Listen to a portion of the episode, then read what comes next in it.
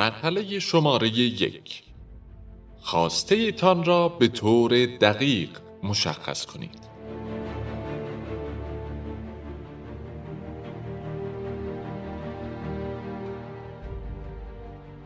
مطلبی که می‌خواهم بگویم شاید برایتان عجیب باشد. دستمزد مشاوری خصوصی من ساعتی سه هزار دلار است و با این حال خیلی ها وقتی برای مشاوره خصوصی نزد من می آیند و من از آنها می پرسم که چه می خواهند؟ حدود یک ساعت برایم راجع به آنچه نمی خواهند و موقعیت هایی که دیگر نمی خواهند در آن قرار بگیرند حرف می زنند. همواره این نکته را به خاطر داشته باشید که شما به اهدافی دست خواهید یافت که دائما به آنها فکر می کنید. بنابراین اگر توجهتان را به اموری معطوف کنید که تنها باعث هدر رفتن انرژی و انگیزه تان می شود به جای آنکه از درد و رنج دور شوید بیشتر دوچارشان خواهید شد. بنابراین اولین گام برای شروع هر تغییری این است که بفهمید دقیقا چه می خواهید تا بتوانید به سمتش حرکت کنید. علاوه بر این هرچه بیشتر از خواسته واقعیتان آگاه باشید قدرت بیشتری پیدا خواهید کرد و سریعتر به هدف واقعیتان خواهید رسید. از این گذشته باید بدانید چه عواملی مانع از رسیدن شما به خواسته هایتان می شود و این عوامل را در صورت امکان حذف و یا محدود کنید.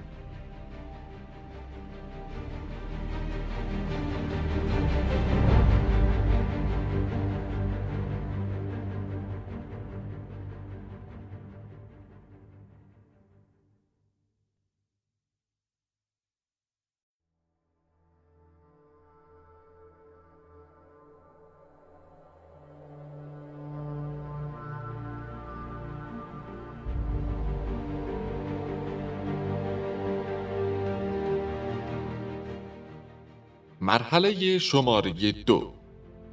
اهرم روانی.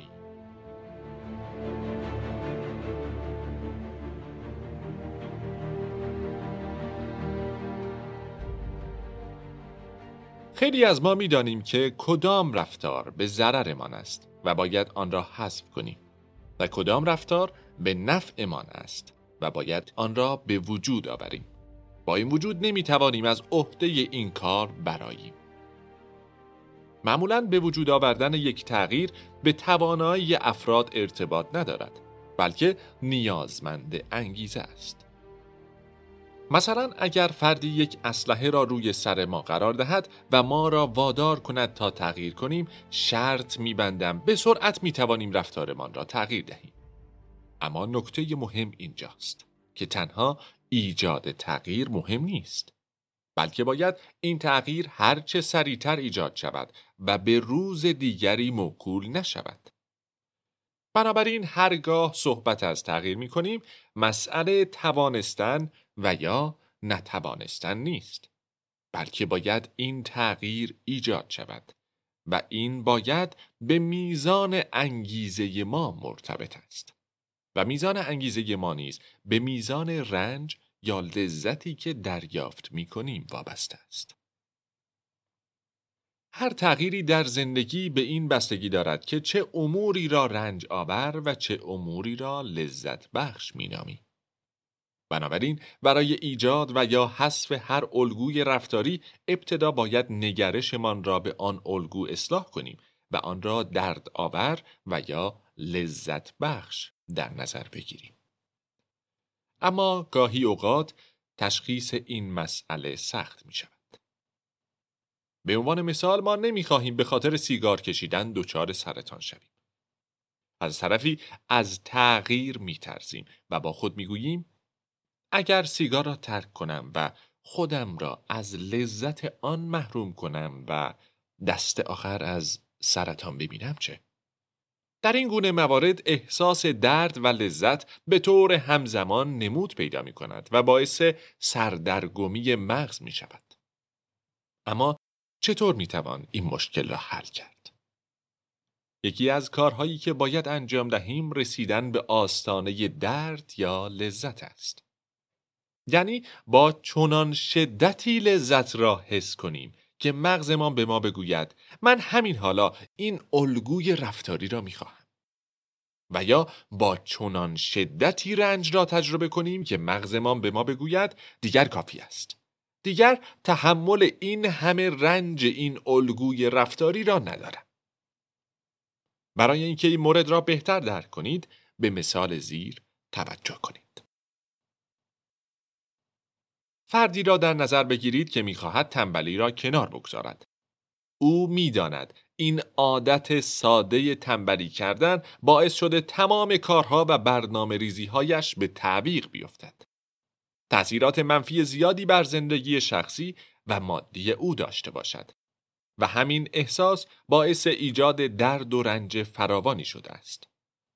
اما از طرفی هر بار که اراده می کند دیگر کاری را به تعویق نیندازد احساس لذت طلبی ناشی از تنبلی به سراغش می آید و باعث رها کردن برنامه‌هایش می شود.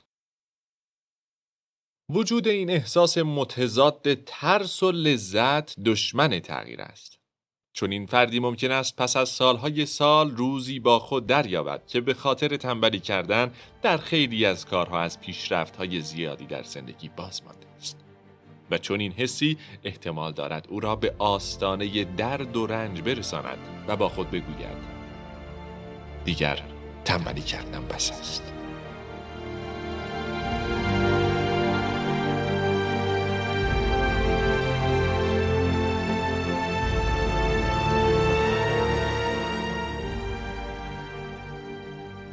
اهرم وسیله ای است که برای بلند کردن اجسام بسیار سنگین از آن استفاده می شود. از آنجایی که ایجاد تغییر در الگوها و یا عاداتی که سالهاست در ما وجود دارند کاری بسیار سخت است و به تنهایی نمی توانیم از پس آن براییم بنابراین نیازمند اهرمهایی از نوع روانی هستیم. با این اهرمها می توان سیگار، اعتیاد، بدخلقی، افسردگی و خلاصه هر الگویی را تغییر داد. اگر تاکنون بارها و بارها برای خلق عادتهای مثبت و یا ترک عادتهای منفی تلاش کرده اید اما هر بار شکست خورده اید به این خاطر است که اهرم مناسب را در اختیار نداشته اید. در تمام سالهایی که به کار و مطالعه در زمینه مشاوره شخصی مشغول بودم سعی کردم تا به اهرمی نیرومند دست یابم که در طی یک جلسه تغییراتی در فرد به وجود آورم که در حالت معمول به سالها کار نیاز دارد. در راه پیدا کردن این نهرم سخن نیچه فیلسوف فقید آلمانی کمک بسیاری به من کرد. کسی که چرایی بزرگی با خود دارد با هر چگونگی خواهد ساخت.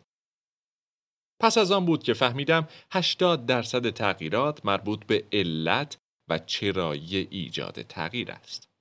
بنابراین اگر شما بتوانید دلایلی قدرتمند برای تغییر خود ایجاد کنید می توانید حتی در چشم بر هم زدنی تغییر کنید. در رسیدن به این هدف قوی ترین اهرمی که می توانید از آن استفاده کنید در دو رنج یا لذت و شوقی است که از درون شما فوران می کند. نه از بیرون از این رو آگاهی به این موضوع که نمی‌توانیم مطابق با معیارهای خود زندگی کنیم بزرگترین رنج و عذاب است و هر اهرمی که از این تضاد استفاده کند به طرز معجزه آسایی می‌تواند در تغییر رفتارمان کمک کند مثلا اگر فردی که دچار تنبلی است و به دنبال غلبه بر آن است به این درک برسد که به خاطر این الگوی رفتاری بدش شرایط مالی خوبی ندارد و این شرایط مالی نامناسب باعث عدم پیشرفت او در زندگی درگیری های ذهنی و مشکلات خانوادگی ناشی از بیپولی شده؟ مطمئنا فشاری که از طریق ذهنی بر این شخص وارد می شود می تواند باعث تغییر او شود. این اهرم روانی داخلی بسیار بسیار قدرتمندتر از فشارهای خارجی است. اگر سعی کنید شخصی را تحت فشار خارجی قرار دهید مقاومت می کند ولی مقاومت در برابر فشارهای درونی غیر ممکن است. اجازه دهید سوالی را در اینجا مطرح کنم. چرا انسانها با اینکه احساس می کنند نیاز به تغییر دارند این کار را انجام نمی دهند؟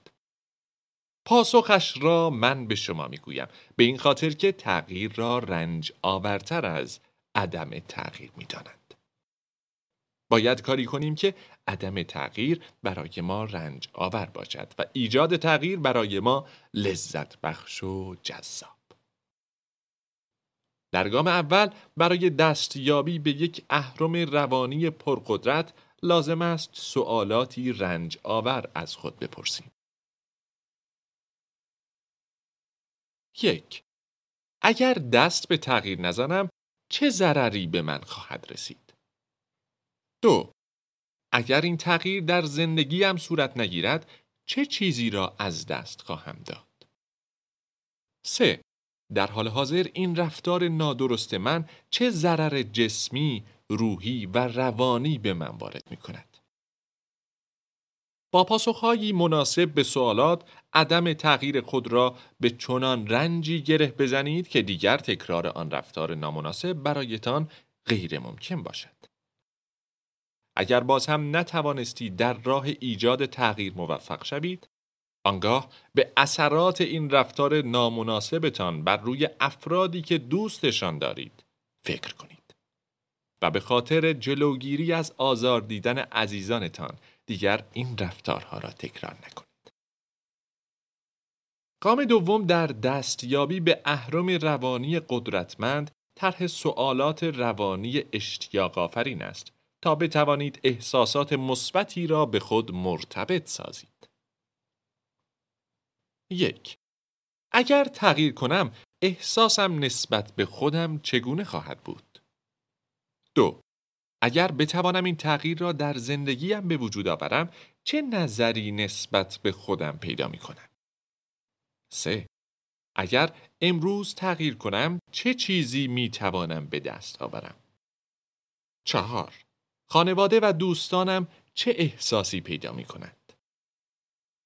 شما نیاز به پاسخهایی به حد کافی انگیزه بخش و لذت آفرین دارید تا فورا دست به تغییر بزنید. پس از طی این مرحله خواهید توانست در ذهنتان عدم تغییر را با رنجی فراوان گره بزنید و ایجاد تغییر را برای خود لذت بخش و شادی آفرین کنید. حال نوبت به مرحله سوم می‌رسد.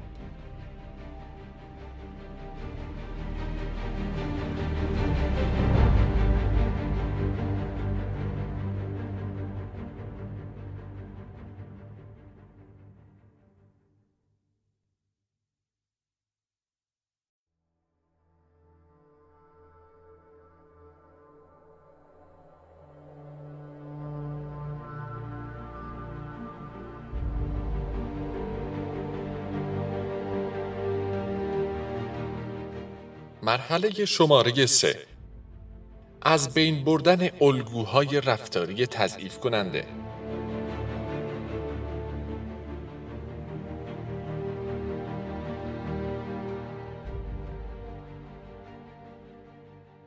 اگر هدفتان این است که یک سبک زندگی خاص داشته باشید، لازم است شیوه های تفکر خاصی را در پیش بگیرید. دیدگاه هایتان را نسبت به گذشته عوض کنید و دیدگاه های قبلیتان را کنار بگذارید. مشکلی که خیلی از افراد با آن مواجه هستند این است که می‌خواهند با بکارگیری کارهای تکراری و قبلی خود به نتایجی جدید دست یابند.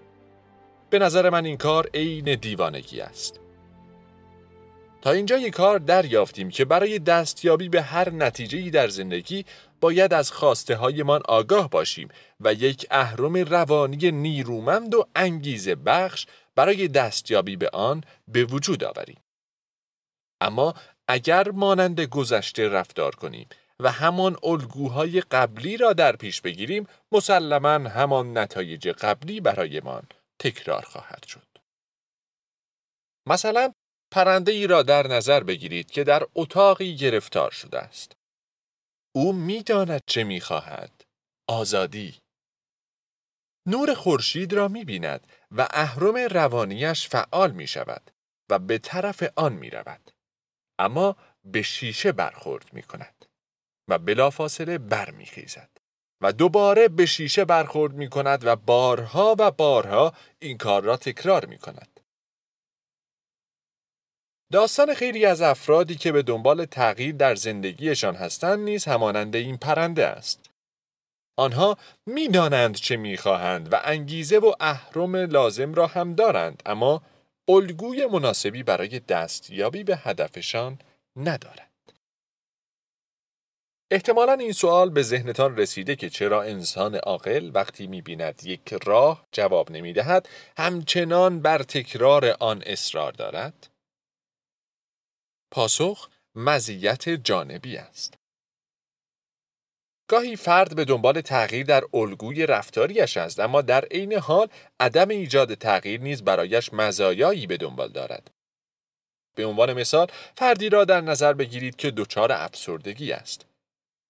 چون این فردی می‌داند که باید افسردگی را کنار بگذارد و اهرم روانی لازم را هم دارد اما از طرفی این افسردگی باعث جلب توجه دیگران به او می شود و این همان مزیت جانبی است. مثال دیگر یکی از مراجعینم بود که عادت زیادی به خوردن شکلات داشت و می‌خواست آن را ترک کند. پس از چند دقیقه گپ زدن برای من روشن شد که این فرد از اعتیاد به شکلات لذت فراوانی می‌برد و از این کار مزیت جانبی نصیبش می شود. در مواردی که الگوهای قدیمی برای فرد مزیت جانبی به همراه دارد، علاوه بر اهرم روانی نیرومند باید کاری کرد تا فرد بتواند به نیاز جانبیش نیز دست یابد.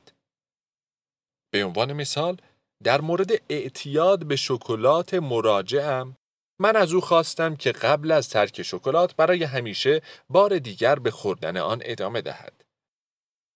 این حرف من باعث شد که مراجعم حتی به عقل من شک کند. اما من به او گفتم که باید به مدت ده روز فقط شکلات بخورد و چیزی جز شکلات و آب از گلویش پایین نرود.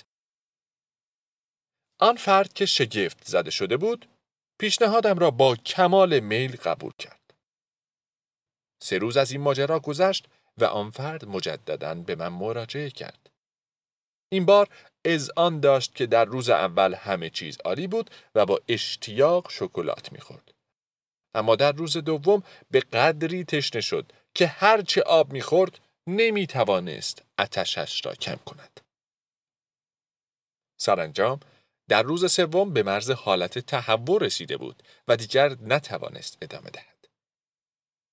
در اینجا بود که من از او خواستم دیگر به خوردن شکلات ادامه ندهد و به جای آن لیستی از غذاهای لذت بخش و مفید به او معرفی کردم که می توانست جای خالی شکلات را برایش پر کند.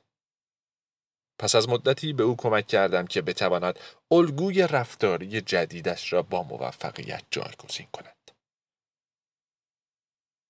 هر مشاور دیگری جای من بود این مرد را از خوردن شکلات من می کرد. اما من با وادار کردن او به خوردن شکلات باعث شدم در بدنش چنان درد و رنجی را احساس کند که اهرم او برای تغییر شود.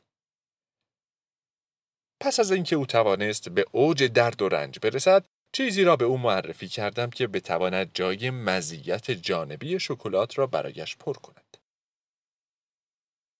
روشی که معمولا من برای از بین بردن الگوهای غلط استفاده می کنم این است که کاری کنم که فرد اصلا انتظارش را نداشته است. مثلا اگر احساس افسردگی می کنید به هوا بپرید. خودتان را شاد نشان دهید و یک ترانه شاد و مزهک را به خاطر آورید و شروع به خواندن آن کنید. یا اگر دچار پرخوری هستید این بار که به یک رستوران می روید و پشت میز می نشینید با صدای بلند فریاد بزنید و بگویید من خوک هستم. به شما اطمینان می دهم که اگر یک بار این کار را انجام دهید دیگر پرخوری نخواهید کرد. هرچه نحوه برهم زدن الگوی رفتاریتان ظالمانه تر و عجیب تر باشد تأثیر گذاری آن بیشتر است. علاوه بر آن شما باید زمانی این کار را انجام دهید که در حال استفاده از الگوی رفتاری قدیمیتان هستید.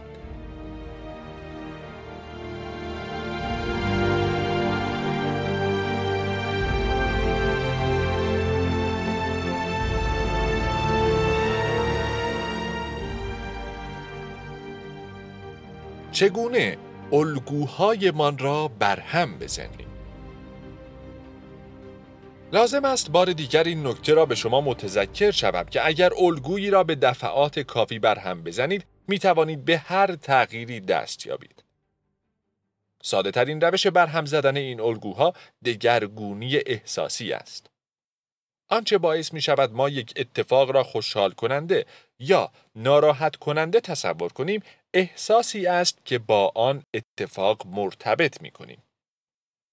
مثلا اگر رئیستان بر سرتان داد بزند احتمالا تمام روز این صحنه جلوی چشمانتان است و با هر بار تکرار آن ناراحت تر می شوید.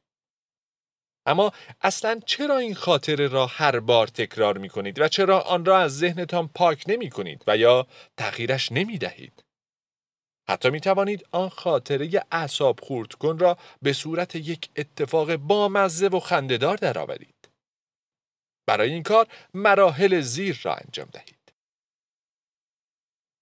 یک الگو خاطره و یا رفتاری که می‌خواهید ترک کنید و یا تغییر دهید را در ذهنتان مشخص کنید. تمام جزئیات، حالات جسمی و روحی خود را مجسم کنید. دو همان الگو، خاطره و یا رفتار را به شیوهی دیگر در ذهنتان مجسم کنید. در جایی آرام بنشینید و چند نفس عمیق بکشید. آن الگو یا خاطره را از آخر به اول مرور کنید. اگر در این خاطره کسی حرفی زده که باعث ناراحتی شما شده است، می توانید در ذهنتان آن کلمات ناراحت کننده را به دهانش برگردانید و یا حتی کلماتش را با کلماتی که دوست دارید بشنوید عوض کنید. و حتی تصور کنید که آن فرد چسبی بر دهانش زده شده است و سرش را بردارید و سر یک خرگوش را جایگزین آن کنید. اینجا ذهن شماست و شما در آن حکومت می کنید. اگر این کار را ده تا دوازده بار تکرار کنید به ذهنتان خواهید فهماند که آن خاطره ناراحت کننده نیست و او هم اطاعت می کند. با این کار می توانید احساساتتان را نسبت به وقایع و الگوها تغییر دهید و وقتی احساسات مرتبط با الگویی عوض شود به خودی خود آن الگو هم به هم می ریزد. از این روش می توان برای تغییر الگوهایی که در حال حاضر باعث تضعیف شما شده اند استفاده کرد.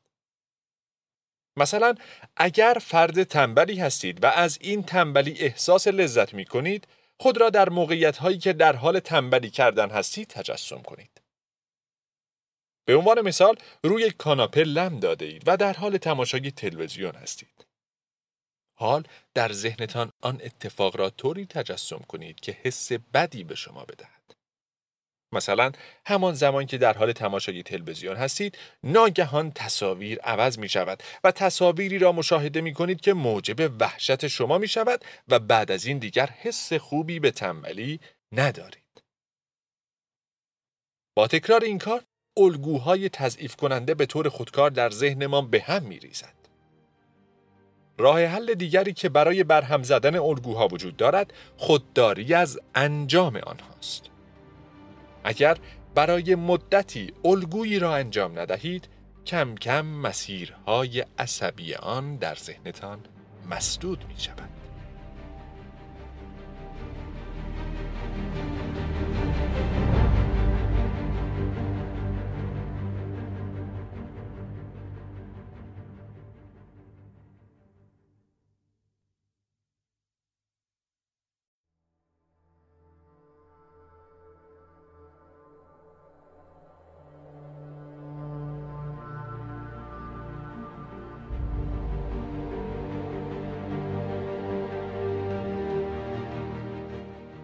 مرحله شماره چهار به وجود آوردن الگوی جدید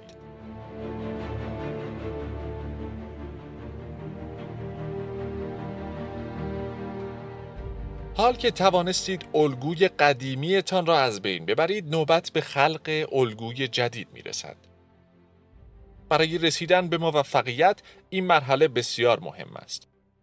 دلیل اینکه خیلی از افراد پس از ترک یک عادت و یا الگو مجددا آن را تکرار می کنند این است که نمی توانند الگوی لذت بخشی را جایگزین الگوی رنجاور قبلیشان کنند. خیلی از افراد می توانند تغییر کنند و این تغییر برایشان بسیار حیاتی است و حتی موفق می شوند الگو و عادت قبلی خود را هم برهم بزنند. اما پس از آن به خاطر اینکه الگویی ندارند تا جایگزین آن کنند شکست می‌خورند. این حقیقت را به یاد داشته باشید که هدف تمام الگوهای رفتاری و عادتهای شما رهایی از درد و رنج و کسب لذت است. اگر انجام عادتی باعث ایجاد حس لذت در شما می شود تا زمانی که نتوانید عادت دیگری که حس لذت در شما به وجود می آورد جایگزین آن کنید باز هم به همان عادت قبلی برمیگردید. مثلا اگر سیگار را ترک کرده اید باید راهی پیدا کنید و الگویی را بیابید که مزایای روانی سیگار کشیدن را داشته باشد و در ضمن اثرات جانبی نداشته باشد. گاهی اوقات ما در ذهنمان جایگزینی برای الگوی تضعیف کننده مان داریم. به عنوان مثال با شناختی که از خود داریم می‌دانیم با کمک کردن به نیازمندان افسردگیمان کم می شود. بنابراین می توانیم هر زمان که احساس افسردگی کردیم راهی پیدا کنیم تا به نیازمندان کمک کنیم. اما اگر نمی‌دانید که چه رفتاری را برای جایگزین یک الگوی رفتاری همچون سیگار کشیدن کنید می توانید از افرادی که بر این مشکل غلبه کرده اند بپرسید یا در اینترنت و کتاب های مختلف جستجو کنید و لیستی از کارهای مختلف جمع آوری کنید و آنها را امتحان کنید تا به جایگزین مناسب خود دست یابید. البته وقتی که شما الگویی را برهم می‌زنید مغز به طور خودکار به دنبال جایگزینی برای آن میگردد تا بتواند همان لذت را به دست آورد به همین خاطر است که اکثر افرادی که سیگار را ترک می کنند به اضافه وزن دچار می شوند. زیرا مغزشان به دنبال یک جایگزین برای الگوی قبلی است و این جایگزین خیلی اوقات خوردن غذای فراوان است. پس راه حل این است که آگاهانه و با دقت فراوان رفتار جایگزینمان را انتخاب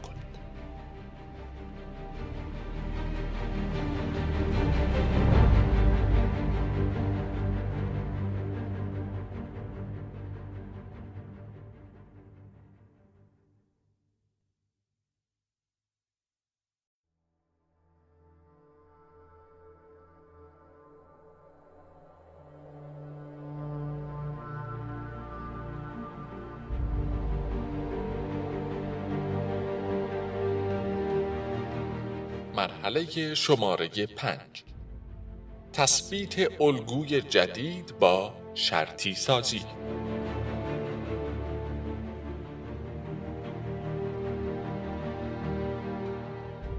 حال که توانستید تا این مرحله پیش بیایید و الگوی جدیدی به دست آورید نوبت به تثبیت این الگوی جدید می رسد. ما این کار را از طریق شرطی سازی انجام می دهیم و ساده ترین روش شرطی سازی تکرار است. اگر شما الگوی جدیدتان را چند بار تکرار کنید کم کم مغزتان مسیرهای عصبی را برای آن به وجود می آورد. اگر الگوی شما به گونه ای باشد که درد و رنجتان را کاهش دهد و شما را هرچه سریعتر به احساس لذت و راحتی برساند مغز این الگوی جدید را راه جدیدی میپندارد که با استفاده از آن می‌تواند به نتایجی پایدار دست یابد. در حالی که اگر این کار را انجام ندهید رفته رفته مغزتان به سمت الگوی قبلی باز میگردد. اما اگر الگوی جدیدتان را با احساسات بیشتر و قویتر بارها و بارها تکرار کنید سرانجام مغزتان راهی خواهد یافت و این الگو را به صورت بخشی از عادات شما در خواهد آورد. به یاد داشته باشید که مغز ما بین چیزی که تصور می کنیم و چیزی که واقعا وجود دارد فرقی قائل نمی شود.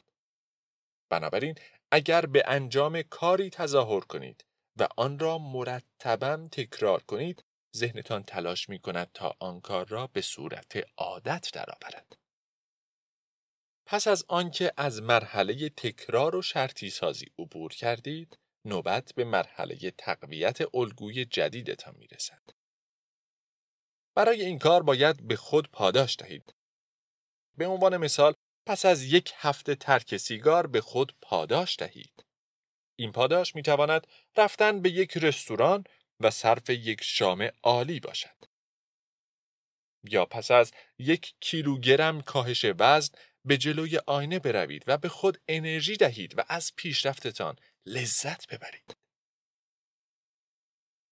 اشتباهی که خیلی ها در این مرحله مرتکب می شوند این است که پیشرفت های کوچک را جدی نمی گیرند. مثلا کم کردن یک کیلوگرم وزن را پیشرفت به حساب نمی آورند و سعی می کنند تا 20 کیلوگرم وزن کم کنند و آن وقت احساس رضایت می کنند. این کار کاملا غلط است و شما باید به محض اینکه دست به اقدام جدی زدید و پیشرفت کوچکی کردید به خود پاداش دهید. اگر شما پس از یک کیلوگرم کاهش وزن به آینه نگاه کنید و به خود بگویید فقط یک کیلوگرم خیلی افتضاح است. هنوز چاق هستم. آن وقت است که این طرز فکر باعث می شود پیشرفتتان به چشم نیاید و از ادامه مسیر ناامید شوید. برای اینکه الگوی رفتاری جدیدتان را شرطی کنید باید آن را تقویت کنید.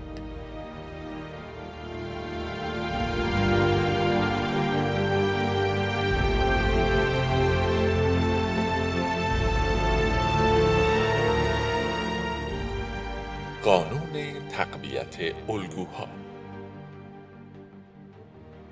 برای تقویت یک الگوی رفتاری دو روش وجود دارد. اولین روش شیوه تقویت مثبت است.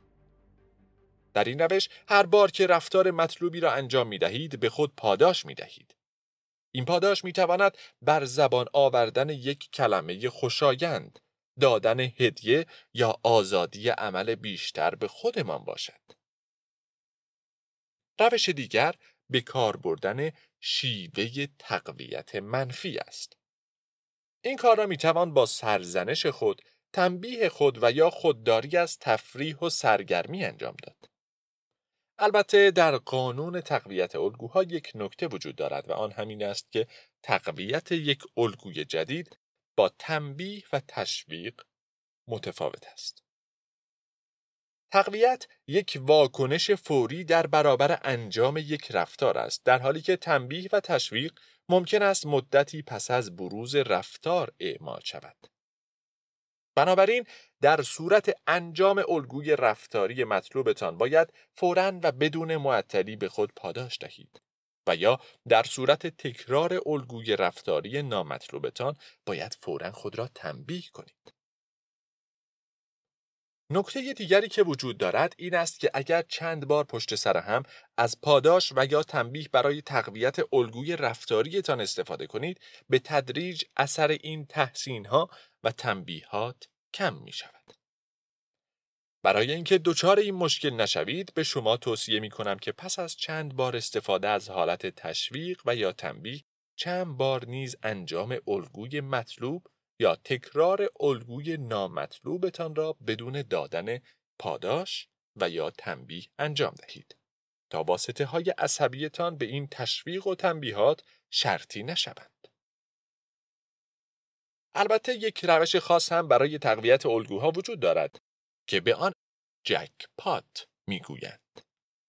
مثلا اگر به کارمند متوسطی ناگهان پاداشی بدهیم که بسیار بیشتر از چیزی است که استحقاقش را دارد این انگیزه را در او به وجود می آوریم تا حد اکثر تلاشش را انجام دهد تا مجددا به چنین پاداش هایی دست یابد. اگر به فردی که هیچ پیشرفت یا تلاشی در جهت دستیابی به الگوی مطلوب و یا ترک الگوی نامطلوبش ندارد پاداش بزرگی بدهید او تحریک می شود تا کیفیت اعمال و رفتارهای خود را بهبود بخشد.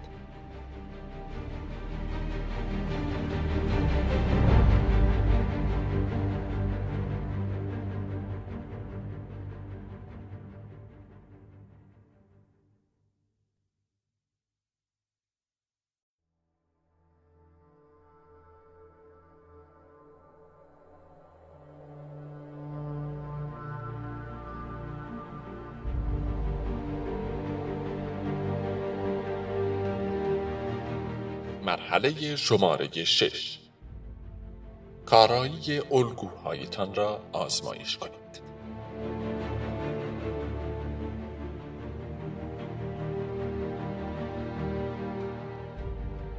اجازه دهید یک بار دیگر تمام آنچه را که تاکنون یاد گرفته اید مرور کنیم. شما تصمیم به ایجاد یک رفتار مطلوب و یا ترک یک رفتار نامطلوب گرفتید.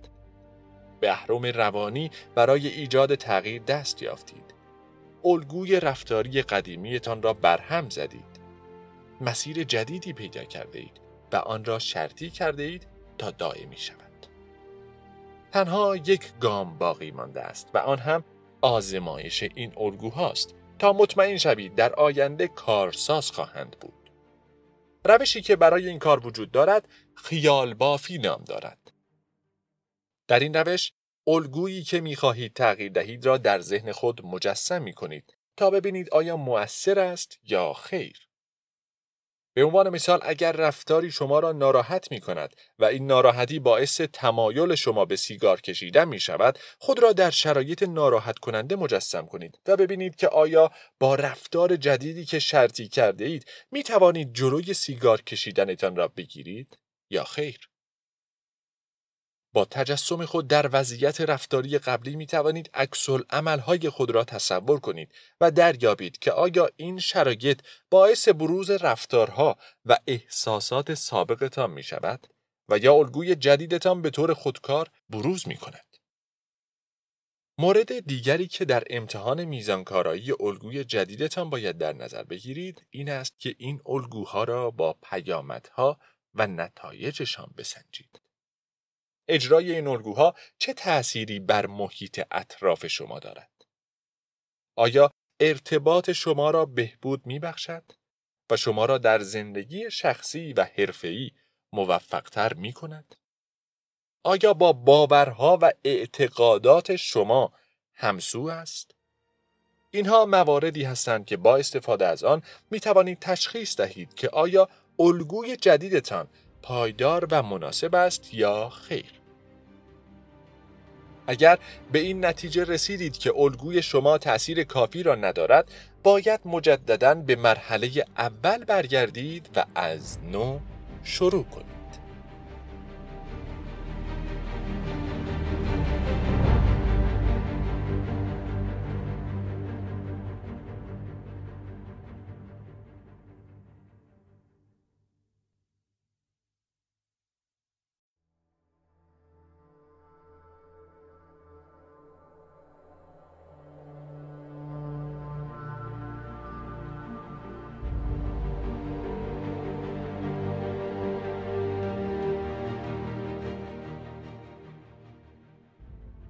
کلام آخر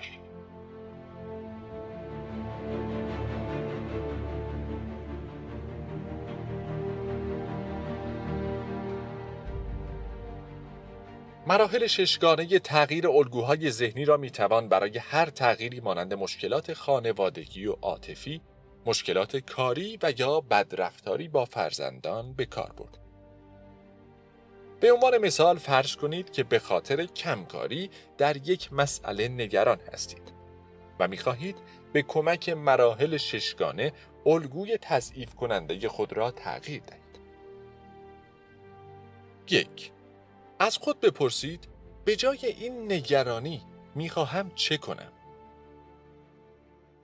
دو برای خود اهرمی ایجاد کنید و ببینید که این نگرانی چه اثر مخربی در زندگیتان دارد. این نگرانی را به آستانه رنج برسانید. سپس بفهمید که چه اثری در زندگی شما خواهد گذاشت که حاضر نیستید به هیچ وجه آن را تحمل کنید.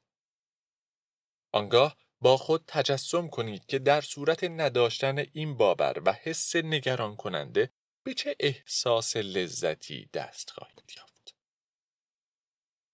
3. الگوی نامطلوبتان را به هم بریزید. هر بار که احساس نگرانی می کنید، فکرتان را منحرف کنید تا این الگو به هم بریزد.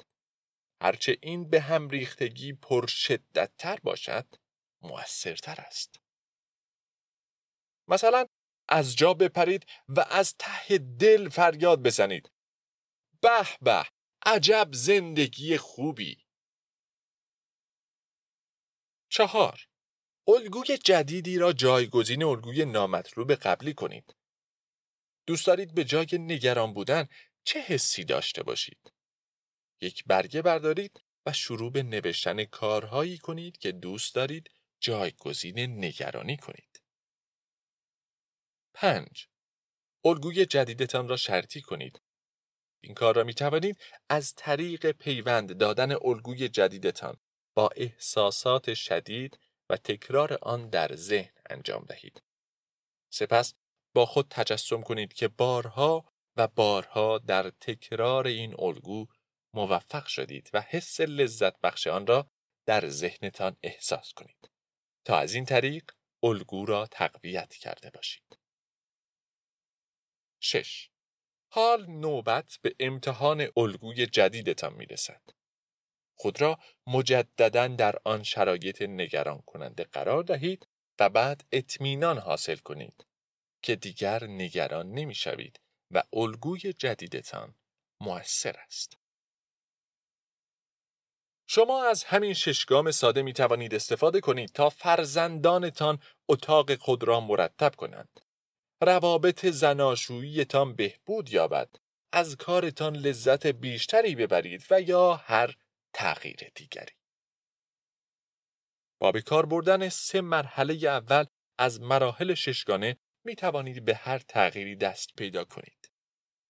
زمانی که بفهمید واقعا چه می خواهید، اهرم مناسب را در اختیار گرفتید و الگوی نامطلوبتان را برهم زدید. آنگاه مغزتان راه های جدیدی را بر سر راهتان قرار می دهد.